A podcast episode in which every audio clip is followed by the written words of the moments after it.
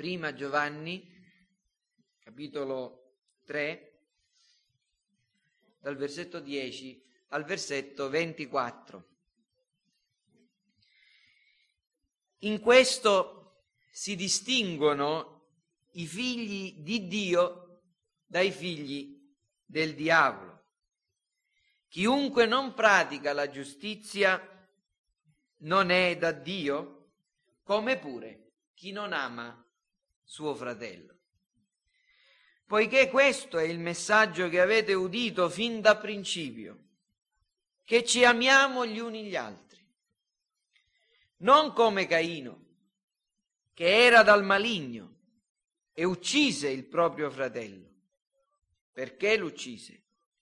Perché le sue opere erano malvagie e quelle di suo fratello erano giuste. Non vi meravigliate, fratelli, se il mondo vi odia. Noi sappiamo che siamo passati dalla morte alla vita perché amiamo i fratelli. Chi non ama rimane nella morte. Chiunque odia suo fratello è omicida. E voi sapete che nessun omicida possiede in se stesso la vita eterna. Da questo abbiamo conosciuto l'amore.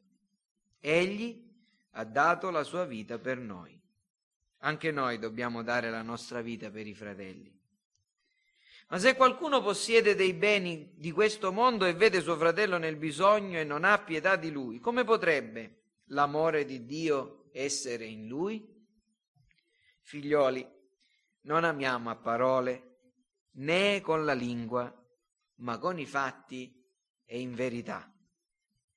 Da questo conosceremo che siamo della verità e renderemo sicuri i nostri cuori davanti a Lui, poiché se il nostro cuore ci condanna, Dio è più grande del nostro cuore e conosce ogni cosa. Carissimi, se il nostro cuore non ci condanna, abbiamo fiducia davanti a Dio e qualunque cosa chiediamo la riceviamo da Lui, perché osserviamo i Suoi comandamenti e facciamo ciò che gli è gradito. Questo è il comandamento è il suo comandamento, che crediamo nel nome del Figlio suo, Gesù Cristo, e ci amiamo gli uni gli altri, secondo il comandamento che ci ha lasciato. Chi osserva i suoi comandamenti rimane in Dio e Dio in lui.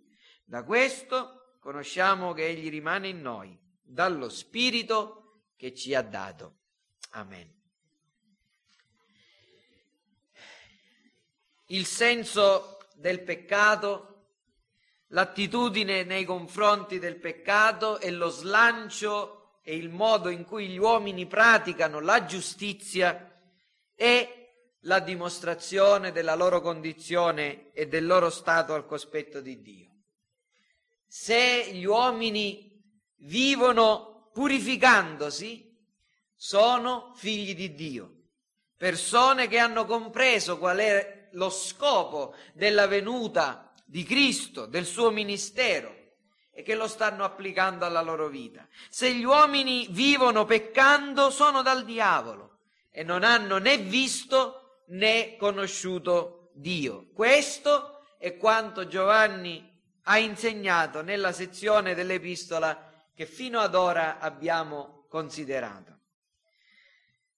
Vi ricorderete che domenica scorsa abbiamo faticato un po' ho faticato e forse anche voi un po' a seguirmi perché vi avevo detto che i versetti che vi avrei esposto erano piuttosto difficili da comprendere. Abbiamo lottato per comprendere il senso di quelle affermazioni assolute che abbiamo trovato nei versetti che vanno dal 6 al 9 del capitolo 3 di Prima Giovanni. Però questa mattina la situazione è diversa. I versetti che stanno davanti a noi non sono affatto difficili, grazie a Dio. Sono semplici, chiari e perciò non abbiamo bisogno di fare troppe premesse né di usare troppe parole per spiegarli. È chiaro che al versetto 10 del capitolo 3 troviamo un'altra svolta nel pensiero di Giovanni. Vi ricordate, ne abbiamo identificato una al versetto 29 del capitolo 2, in cui Giovanni ha insegnato le cose che appena, vi ho appena detto. Adesso al capitolo, eh, al, al versetto 10, sempre di questo capitolo, Giovanni conclude il pensiero che ha espresso, ribadendo ancora una volta che chi non pratica la giustizia non è da Dio, nel senso che non è un figlio da Dio, e aggiunge, come non è un figlio di Dio, come non è da Dio, come è un figlio del diavolo chiunque non ama il suo fratello. Quindi vediamo che qui Giovanni comincia a, a, introdurre un altro tema, un altro argomento che ci terrà impegnati per un po', che esamineremo nelle domeniche successive. Il tema e l'argomento è quello dell'amore e in particolare dell'espressione dell'amore nei confronti dei fratelli. E questa espressione di, dell'amore verso i fratelli Giovanni ci spiega che è un segno caratteristico della nuova nascita. Non è da Dio, non è un figlio di Dio, è un figlio del diavolo chi non ama il suo fratello. Qui Giovanni in pratica ricomincia a parlare di qualcosa che aveva già introdotto, vi ricordate, nel capitolo 2, dal versetto, eh, dal versetto 9 a 11, aveva già incominciato a parlare dell'amore fraterno, in quel caso diceva che le pretese di coloro che dicono di essere nella luce eh, e non amano i fratelli, ecco, sono pretese false. Anche in questo caso, coloro che sembra che operino la giustizia, che hanno una vita morale, che pare che siano delle brave persone, religiose, che si comportano bene, ma che non amano i fratelli, qui dice Giovanni, dimostrano di non essere da Dio.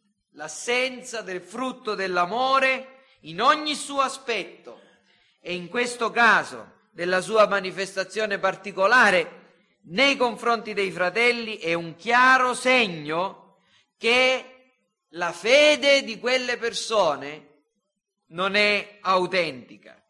Possono essere persone morali, possono essere perso- brave persone all'apparenza, possono essere irreprensibili sotto molti punti di vista, ma se non c'è l'amore non sono cristiani. Non sono cristiani. Questo è quello che sta dicendo Giovanni. È dura, ma è l'affermazione di Giovanni.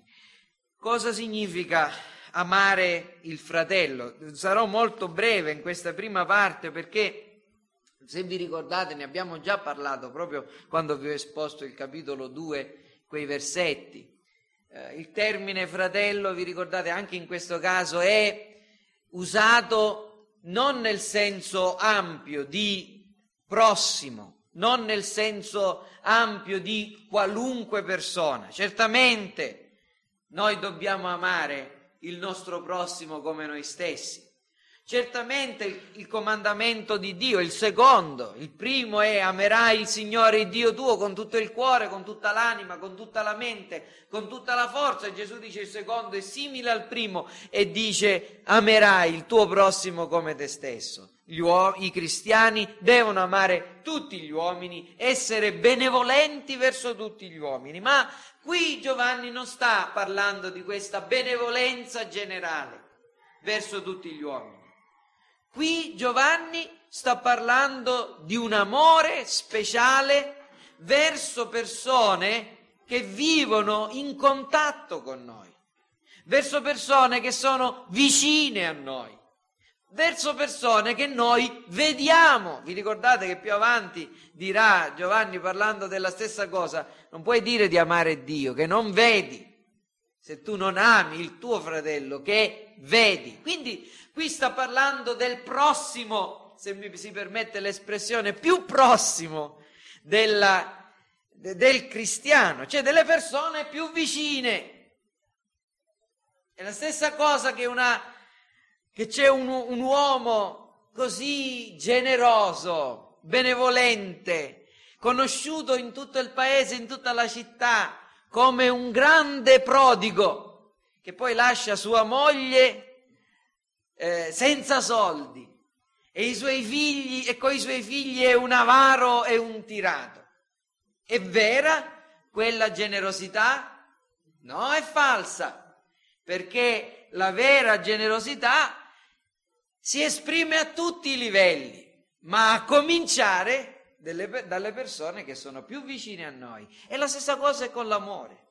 Ci sono persone che amano il mondo intero, ma non amano la loro moglie, il loro marito, i loro figli, le persone che sta- i loro vicini di casa. È più facile amare un cinese che amare il vicino di casa che a volte ci dà fastidio. Eh? Questo è il punto. E qui Giovanni sta parlando di fratelli, membri della comunità locale. E qui l'applicazione del mio discorso questa mattina è proprio a voi, a noi, gli uni gli altri. Non sto parlando di un amore astratto verso persone che non esistono, che non vediamo. Sto parlando di un amore vero verso persone vere. Giovanni parla quindi eh, di amore verso i fratelli, nel caso ristretto di persone che stanno accanto a noi, membri della Chiesa locale. E l'amore del quale parla Giovanni anche in questo caso non è un sentimento romantico, non è un, uh, un amore uh, ideale, sentimentale appunto, piuttosto è quell'amore razionale, un proponimento consapevole, determinato, volto a ricercare e promuovere il sommo bene dell'amato, anche a costo di grandi perdite, anche a costo dell'estremo sacrificio. L'amore del quale si parla qui, il termine è, il verbo è agapao,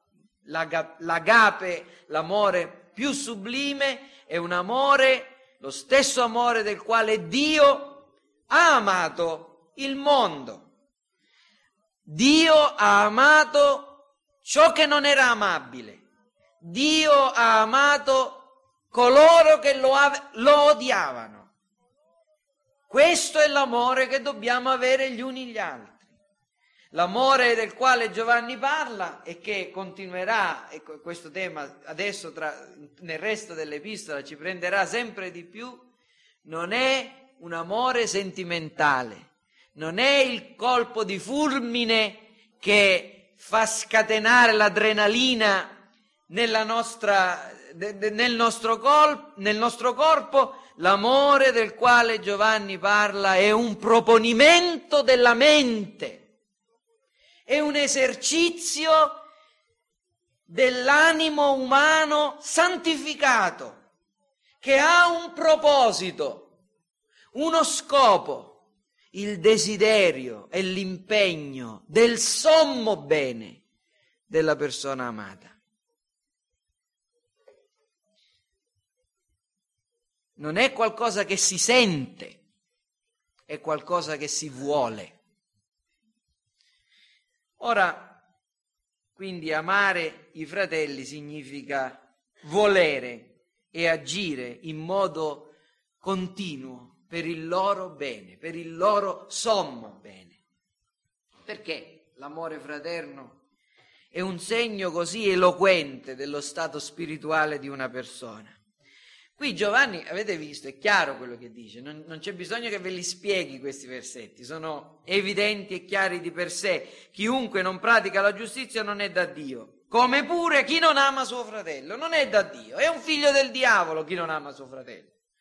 Questo è il messaggio che avete udito fin dal principio, che ci amiamo gli uni gli altri. Prima di tutto, una persona che non ama il suo fratello è una persona che mostra il suo stato spirituale perché? Perché l'amore verso i fratelli è un preciso comandamento di Cristo.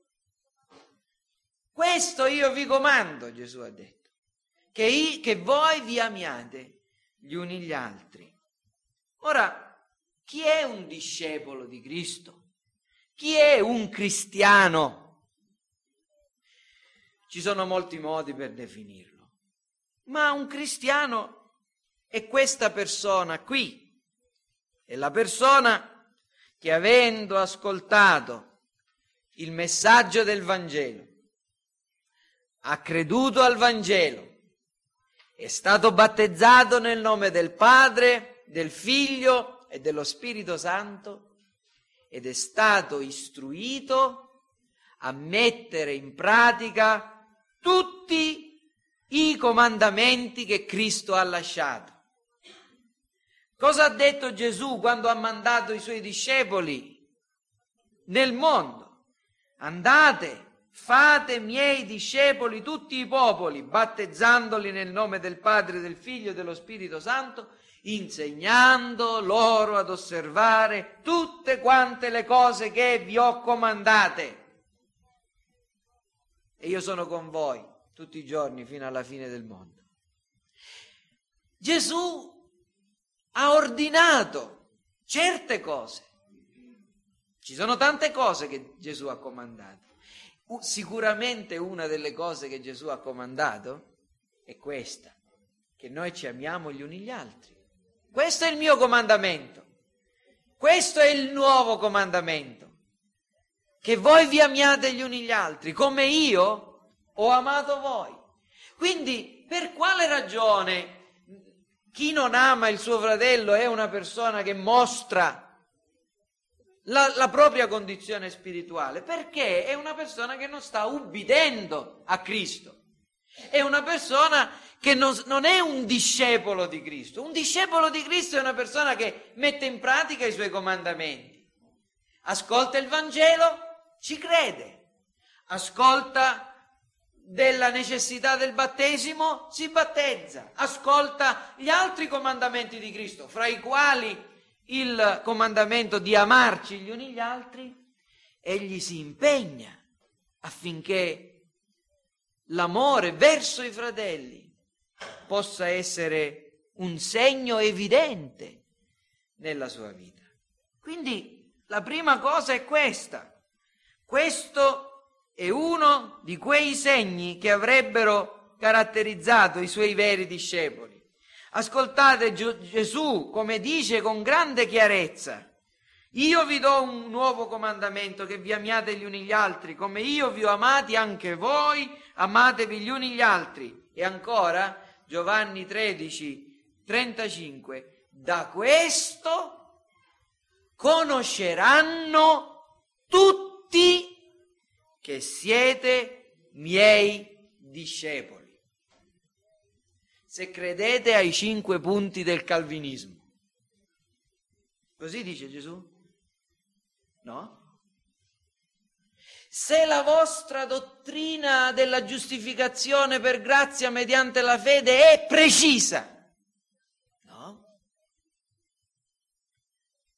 Gesù dice, la gente conoscerà che siete miei discepoli, tutti lo conosceranno da questo se avete amore gli uni per gli altri. Voi sapete che quanta importanza noi crediamo che sia che debba darsi all'insegnamento, quanto siamo dedicati in questa Chiesa alla precisione nella dottrina, ma Gesù menziona questo segno come la realtà, la sostanza del vero cristianesimo, del vero discepolato di Cristo. Se avete amore gli uni per gli altri, tutti conosceranno, vedranno, comprenderanno, si renderanno conto che siete miei discepoli. Ora, per questa ragione, quindi, la mancanza di amore verso i fratelli è un segno della, della condizione spirituale tremenda di perdizione dell'uomo. Ci sono anche altre ragioni che poi vedremo sempre meglio in seguito, ma una ancora la consideriamo questa mattina. Perché? Perché la storia biblica ci mostra chi è stato colui che non ha amato il suo fratello fin dal principio. Versetto 12, si tratta di Caino, che ha mostrato la sua natura e la sua appartenenza. Non come Caino che era dal maligno, e uccise il proprio fratello. Perché lo uccise? Perché le sue opere erano malvagie, quelle di suo fratello erano giuste. Chi non ama suo fratello è come Caino. È come Caino. È dal maligno. Perché chi non ama suo fratello dimostra la sua condizione di perdizione, di morte spirituale? versetto 13, perché è il mondo che odia i cristiani. E se un cristiano è odiato da un altro cristiano, la persona che odia dimostra di non essere un cristiano, ma di appartenere al mondo. Perché è il mondo che odia i cristiani. Pensateci. Inoltre, al versetto 14, è l'amore che ci dimostra l'amore verso i fratelli, che ci dimostra, che dimostra a noi stessi che è successo qualche cosa, che siamo passati dalla morte alla vita. Eravamo morti, adesso siamo vivi, come facciamo a saperlo? Dal fatto che troviamo dentro di noi e scopriamo questo istinto, questo desiderio, questa volontà, questa forza di amare i nostri fratelli, le persone che ci stanno accanto, prima di tutto. E poi c'è un'altra ragione, al versetto 15 ci fermiamo qui. Chiunque odia suo fratello è omicida. E voi sapete che nessun omicida possiede in se stesso la vita eterna. E questo ovviamente vi ricordate l'argomento di Gesù. È stato detto non uccidere, ma io vi dico che chi si adira e chi odia, nutre risentimento nei confronti di altre persone è come se le avesse uccise. Se uno tra di noi si alzasse, sfoderasse una pistola e uccidesse un'altra persona che è qui in mezzo a noi, noi tutti saremmo pieni di orrore. Ma se una persona che è tra noi si alza e pubblicamente o anche alle spalle manifesta sentimenti di avversione, giudizi taglienti, sospetti e pensieri malvagi nei confronti di un'altra persona che è accanto a noi. Reagiremo allo stesso modo? Eppure Gesù e Giovanni ci dicono che quella persona è un omicida, che non uccide solamente chi spara o lancia un coltello, ma uccide chi odia, chi non ama. Il nostro orrore nei confronti del peccato deve essere lo stesso. Ecco perché chi non ama suo fratello è morto, è un figlio del diavolo, è in una condizione spirituale tremenda. L'odio è l'esatto contrario della natura divina. la presenza dell'odio nei confronti di un fratello dimostra l'assenza della natura divina e della somiglianza divina. E qui andiamo avanti. Perché Giovanni fa una cosa che non fa mai. L'unico caso in cui Giovanni si riferisce nelle sue epistole a un evento e a un fatto dell'Antico Testamento è proprio qui. L'unico episodio dell'Antico Testamento che Giovanni coglie, prende e presenta, fateci caso, leggete attentamente no? la, la sua epistola, è questa. Giovanni presenta e parla di Caino. Versetto 12, non come Caino che era dal maligno, uccise il proprio fratello, perché l'uccise? Perché le sue opere erano malvagie e quelle di suo fratello erano giuste. E questa mattina io mi voglio soffermare un po' proprio sulla storia di Caino e Abele. Cosa possiamo imparare? Io sono convinto che interesserà anche ai bambini questa storia e certamente noi possiamo imparare molte cose.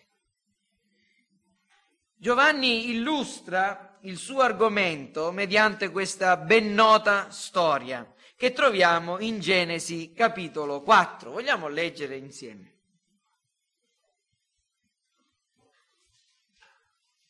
Leggeremo dal versetto 1 fino al versetto 8. Questo è quello che ci interessa in particolare.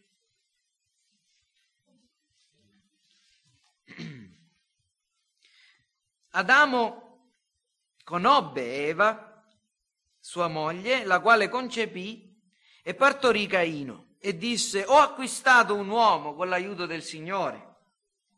Poi partorì ancora Abele, fratello di lui. Abele fu pastore di pecore, Caino lavoratore della terra. Avvenne dopo qualche tempo che Caino fece un'offerta di frutti della terra al Signore. Abele offrì anch'egli dei primogeniti del suo gregge e del loro grasso. Il Signore guardò con favore Abele e la sua offerta, ma non guardò con favore Caino e la sua offerta. Caino ne fu molto irritato, il suo viso era abbattuto. Il Signore disse a Caino, perché sei irritato? Perché hai il volto abbattuto? Se agisci bene, non rialzerai il volto? Ma se agisci male, il peccato sta spiandoti alla porta e i suoi desideri sono rivolti contro di te, ma tu dominalo. Un giorno Caino parlava con suo fratello Abele e trovandosi nei campi, Caino si avventò contro Abele, suo fratello, e l'uccise. Perché Caino uccise Abele? Perché era dal maligno. Ma come lo comprendiamo?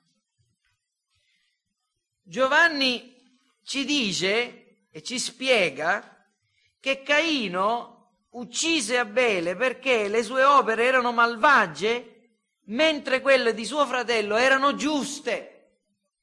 Che cosa significa questo? Giovanni certamente si riferisce a queste, le uniche opere delle quali noi leggiamo di, di Caino e Abele, sono l'adorazione che Caino e Abele rivolsero a Dio. Abbiamo letto insieme Caino offrì dei frutti della terra e lo fece per primo e Abele offrì dei primogeniti del gregge.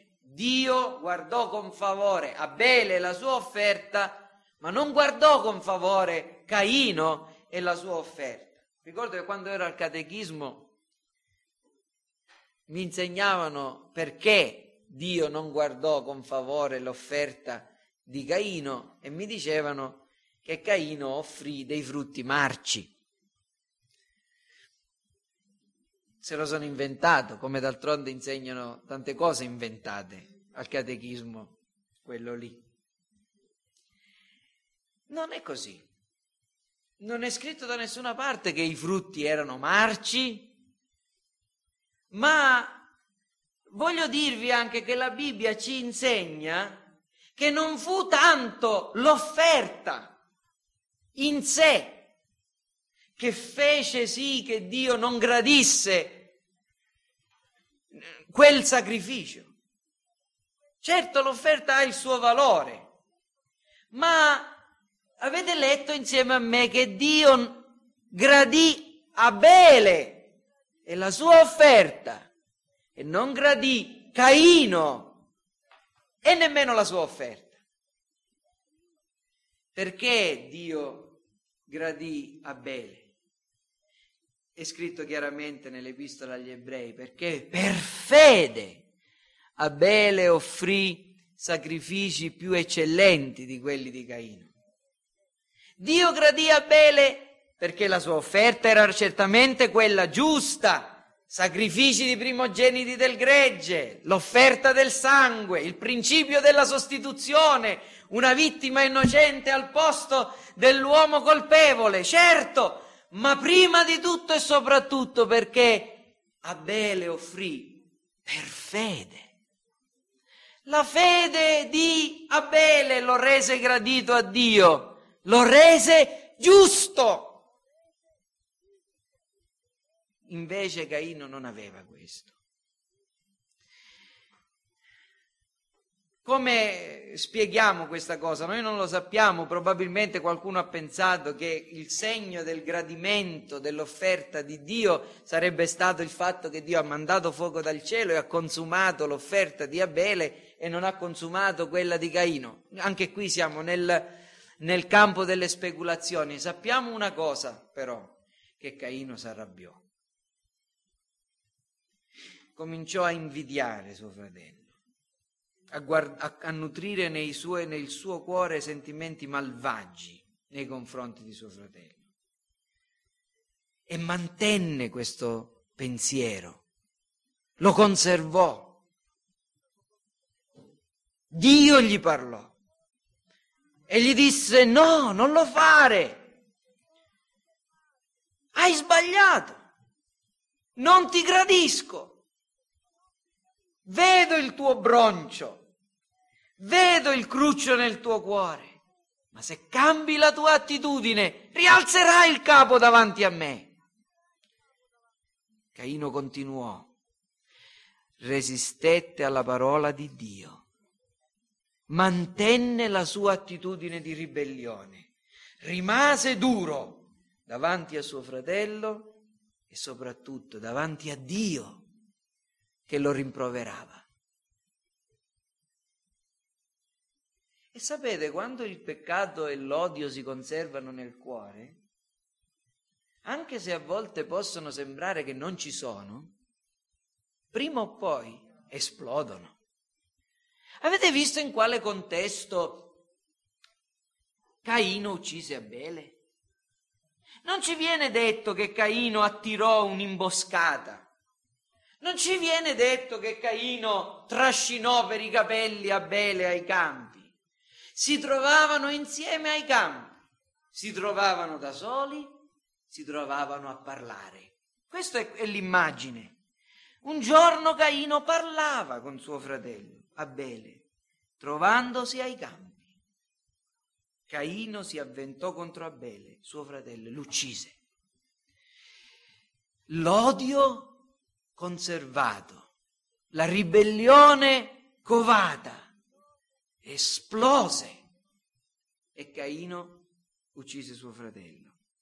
Quindi che cosa ci insegna questa storia che riguarda noi? Caino ha odiato suo fratello. L'ha odiato perché le sue opere erano malvagie, quello di suo fratello erano giuste e lo ha ucciso. Ed è un esempio negativo. Caino ha odiato il suo fratello. Noi cosa impariamo da questa storia? Questa storia tremenda, ci insegna che cos'è l'amore fraterno. Se ci insegna cos'è l'odio, noi possiamo imparare cos'è l'amore fraterno. Prima di tutto, questa storia ci insegna che l'amore fraterno è qualcosa che non si inventa ma è qualcosa che deriva dal frutto dalla presenza dello Spirito Santo, è il frutto dello Spirito, è qualcosa della quale l'uomo naturale non è capace, è qualcosa che viene da Dio. In altre parole, io posso andare da, da una pietra inginocchiarmi, piangere, strepitare dinanzi a quella pietra dicendo fai un'arancia per piacere, produci un frutto, quella pietra rimarrà sempre tale e quale. L'amore fraterno è il frutto dello Spirito.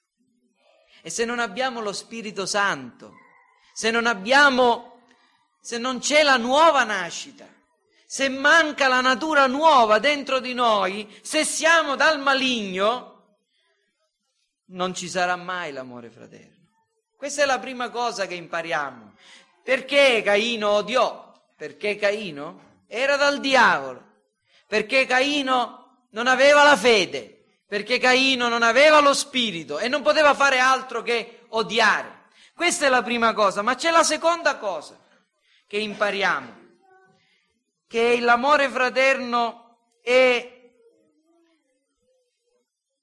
il risultato del fatto che noi ci impegniamo, che noi ci studiamo di abbandonare ogni pensiero negativo, malvagio nei confronti del fratello e che ci impegniamo a colmare la nostra mente di pensieri santi, onesti e buoni e che ci concentriamo sulle virtù di coloro che Dio ci concede che stanno accanto a noi. Come possiamo nutrire l'amore verso il nostro prossimo e in particolare nei confronti dei nostri fratelli? Se c'è qualcuno tra voi che pensa che l'amore fraterno significa che noi amiamo le persone perfette o le persone che non hanno difetti o che perlomeno non hanno grossi difetti, noi non ameremo mai nessuno. Non mi potete amare voi, fratelli, se, se aspettate che io sia esattamente come vo- voi vorreste che io fossi o come io dovrei essere non mi amerete. Sapete, io parlo a voi mariti e a voi mogli adesso. Scendiamo un po' più, in un livello un po' più basso. Non che l'amore coniugale sia più basso o meno importante dell'amore fraterno, ma guardiamo alla vita quotidiana in questo senso. Volete sapere, fratelli, come smettere di amare vostra moglie? Pensate ai suoi difetti. Svegliatevi la mattina e cominciate a pensare a, alle cose sbagliate che fa. E poi continuate a conservare questo pensiero. Non guardate, non, se, se, se, se cerca di essere gentile nei vostri confronti, non la considerate. Pensate a lei solamente quando è stata sgarbata o quando non ha fatto le cose che voi avreste voluto che facesse. E continuate a mantenere questi pensieri nel vostro cuore. Dopo un po' di tempo vi assicuro che smetterete di amare vostra moglie. La stessa cosa è per voi, sorelle. Non guardate agli sforzi che i vostri mariti fanno per, eh, per essere gentili nei vostri confronti. Guardate solamente le cose sbagliate che fanno. E quando le fanno diteglielo e, fa- e, rimarcatelo continuamente. E se vi chiedono scusa dite pure loro non ti perdono. E vi faccio vedere che nel giro di pochi giorni, settimane o mesi non li amerete più. Fratelli, adesso saliamo un po' più su e pensiamo a noi. Sapete, il, il rapporto coniugale, ci sono altri uh, ci sono altre ragioni per le quali queste difficoltà si superano, ma nel rapporto, come, eh, nel rapporto di una Chiesa, nella vita un, del popolo di Dio e di una Chiesa cristiana, è distruttivo quando noi ci concentriamo sui difetti dei nostri fratelli. Smettiamo di guardare alle cose buone che Cristo ha messo in loro, alle loro virtù, ai loro tentativi di migliorare, alle, ai desideri santi, se non alla santità che vediamo in loro. E quando dinanzi ai nostri occhi manteniamo i, no- i nostri pensieri e i nostri, eh, i nostri sentimenti concentrati solo sulle cose negative, che ci sono, ci sono in ciascuno di noi e in alcuni di noi sono molto grandi, noi riusciamo subito a smettere di amare i nostri fratelli. Quindi la storia di Caino cosa ci insegna? La storia di Caino e di Abele ci insegna che il modo migliore per odiare i nostri fratelli è quello di continuare a concentrarci sulle cose che a noi danno fastidio, che poi non è detto che siano davvero sbagliate. Nel caso di, di Caino non c'era niente di sbagliato in Abele, c'era semplicemente l'invidia, l'antagonismo, l'odio. E questi sentimenti per, per rimasero nel cuore di Caino, nonostante l'avvertimento e la parola di Dio, e gli indurì il cuore. L'amore fraterno è cacciare immediatamente dalla nostra mente i pensieri negativi che sorgono nei, nostri, nei confronti dei nostri fratelli e colmare la nostra mente di cose buone verso di loro, concentrandoci sull'opera di Cristo e sulle virtù che loro possiedono.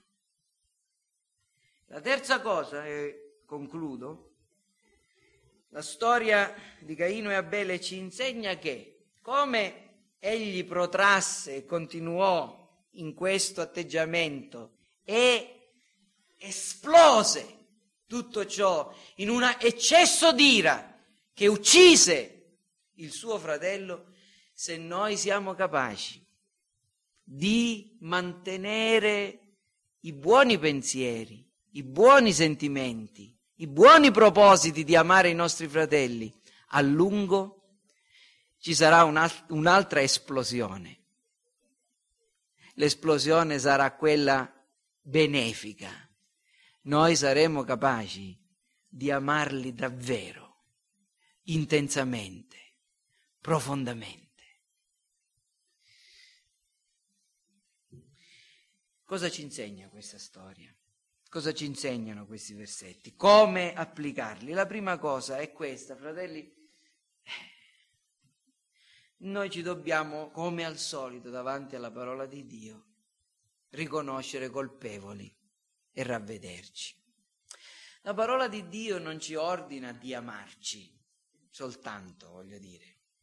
La parola di Dio ci ordina che ci dobbiamo amare intensamente. La parola di Dio ci ordina che noi, noi dobbiamo amarci come Gesù ha amato noi. Voi pensate che, che state, vi state comportando così? Io penso di no. Devo dirvi la verità, penso che non mi sto comportando neanch'io così. Ma la cosa più grave non è il punto in cui noi siamo arrivati. Il, la cosa grave è se noi non ci sforziamo non ci impegniamo. Se noi ci accontentiamo, questo è grave. L'amore fraterno intenso non è qualche cosa che a un certo punto mi, mi arriva addosso come dal, un, un dono dal cielo, è una conquista. L'Apostolo Pietro dice così, avendo purificato le anime vostre con l'ubbidienza alla verità, per giungere a un sincero amore fraterno, amatevi intensamente a vicenda, di vero cuore, perché siete stati rigenerati. Allora, la rigenerazione, il fatto che siamo stati figli, figli di Dio, ci mette nella condizione di poterci amare intensamente gli uni gli altri, sinceramente, ma dobbiamo giungere a tanto e per giungere ci dobbiamo impegnare. Per piacere. Non guardate soltanto ai miei difetti deve dire l'uno all'altro in questa Chiesa. Guarda all'opera di Cristo. Guarda al fatto che sono una nuova creatura. Dobbiamo quindi confessare onestamente di essere venuti meno e dobbiamo impegnarci affinché i nostri pensieri persistenti possano essere volti in questo riguardo. La mia domanda è questa. Se c'è qualcuno che ancora non si sente convinto di questo peccato, quando hai pregato l'ultima volta affinché il tuo amore per i tuoi fratelli aumentasse? E se qualcuno di voi non si sente ancora abbastanza convinto di peccato, rispondete ancora a questa domanda. Quando hai pregato l'ultima volta per quel tuo fratello, per quella tua sorella, o in senso generale per i tuoi fratelli di questa Chiesa, e come hai pregato? Essere parte di una Chiesa parte di un corpo, significa proprio questo. E anche significa venire incontro alle debolezze dei deboli. Non tutti noi siamo maturi allo stesso modo. Ne, non tutti noi siamo santi allo stesso modo. Ma proprio per questa ragione, pensando alle debolezze gli uni degli altri, dobbiamo impegnarci ad amare intensamente, a pregare intensamente gli uni per gli altri. Perché non è possibile pregare intensamente per un fratello, una sorella e poi non amarla. E la terza, la, la seconda cosa è questa, noi ci dobbiamo impegnare ad esaminarci e dobbiamo pensare una cosa davanti a questi messaggi così semplici e fondamentali, non all'amore fraterno che manca negli altri, ma all'amore fraterno che manca in noi. L'avete sentito dire? Quanto... Io grazie a Dio non lo sento, tra... devo dire la verità, da voi, no? Grazie a Dio in questa chiesa, ma quanta gente? Eh, non c'è amore. Io, io voglio dire, può, può essere così, è, è, vero, sarà pure vero, ma nel tuo cuore. Cioè, la parola di Dio, vedete, quando arriva ai nostri cuori, non ci rende responsabili dei peccati degli altri, ma dei nostri. E la, la mia domanda davanti a un messaggio del genere non è dire Tizio, Caio, non ama abbastanza il suo fratello o me, ma io, ma cosa sto facendo? In che cosa mi sto impegnando? Per superare le difficoltà, le delusioni. Quando ho, ho cercato di fare del bene, ho ricevuto male e ho detto basta ora. Io sto peccando. Devo esaminare me stesso perché Gesù mi ha ordinato di amare il mio fratello come lui mi amato, come lui mi ama in modo ininterrotto. nonostante tutto. E l'ultima cosa è che, vedete, amare i fratelli non solo fa bene agli altri, ma fa bene a noi stessi. Gesù ha detto è, cosa, è cosa più felice il dare che il ricevere. E questo è vero sempre. Io non vorrei essere una persona che riceve tutto l'amore del mondo e non, e non ne dà, non ne restituisce, perché sarei una persona che... Chi, chi si trova in questa condizione è una persona che aumenta la sua condanna. Invece quando noi amiamo, senza aspettarci niente, e quando dico amiamo non significa fare il viso dolce, no, voi capite, abbracciarci, cose di questo genere. Non sto parlando di queste smancerie, sto parlando dell'impegno ragionato e continuo di fare il bene agli altri. Sto pensando di quel pensiero, sto pensando a quella attitudine che noi abbiamo quando pensando ai nostri fratelli diciamo a noi stessi cosa posso fare?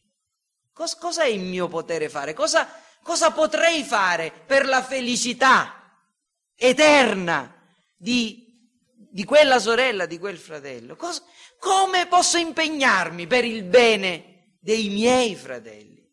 Ecco, questo sto dicendo, quando noi cominciamo a entrare in questa mentalità, che è quella divina, di colui che non ha reputato cosa da tenere, cosa da tenere strettamente, avidamente l'essere uguale a Dio, ma annichilì se stesso, prese forma di servo per, per noi, per la nostra salvezza. Ecco, quando noi entriamo in questa mentalità, noi cominciamo a conoscere la felicità della certezza che apparteniamo a Dio. Perché questo è un sentimento che non è il nostro. Perché questo è qualcosa che deve venire da Dio, dallo Spirito Santo. E amare il nostro fratello, impegnarci, avere una vita protesa per fare il bene, tornerà alla nostra felicità perché ci accerterà, tornerà ad accertarci che apparteniamo a Dio, che siamo figli di Dio, che siamo nati di nuovo, che abbiamo il carattere di Dio in noi. Figlioletti, amiamoci gli uni gli altri. Amen.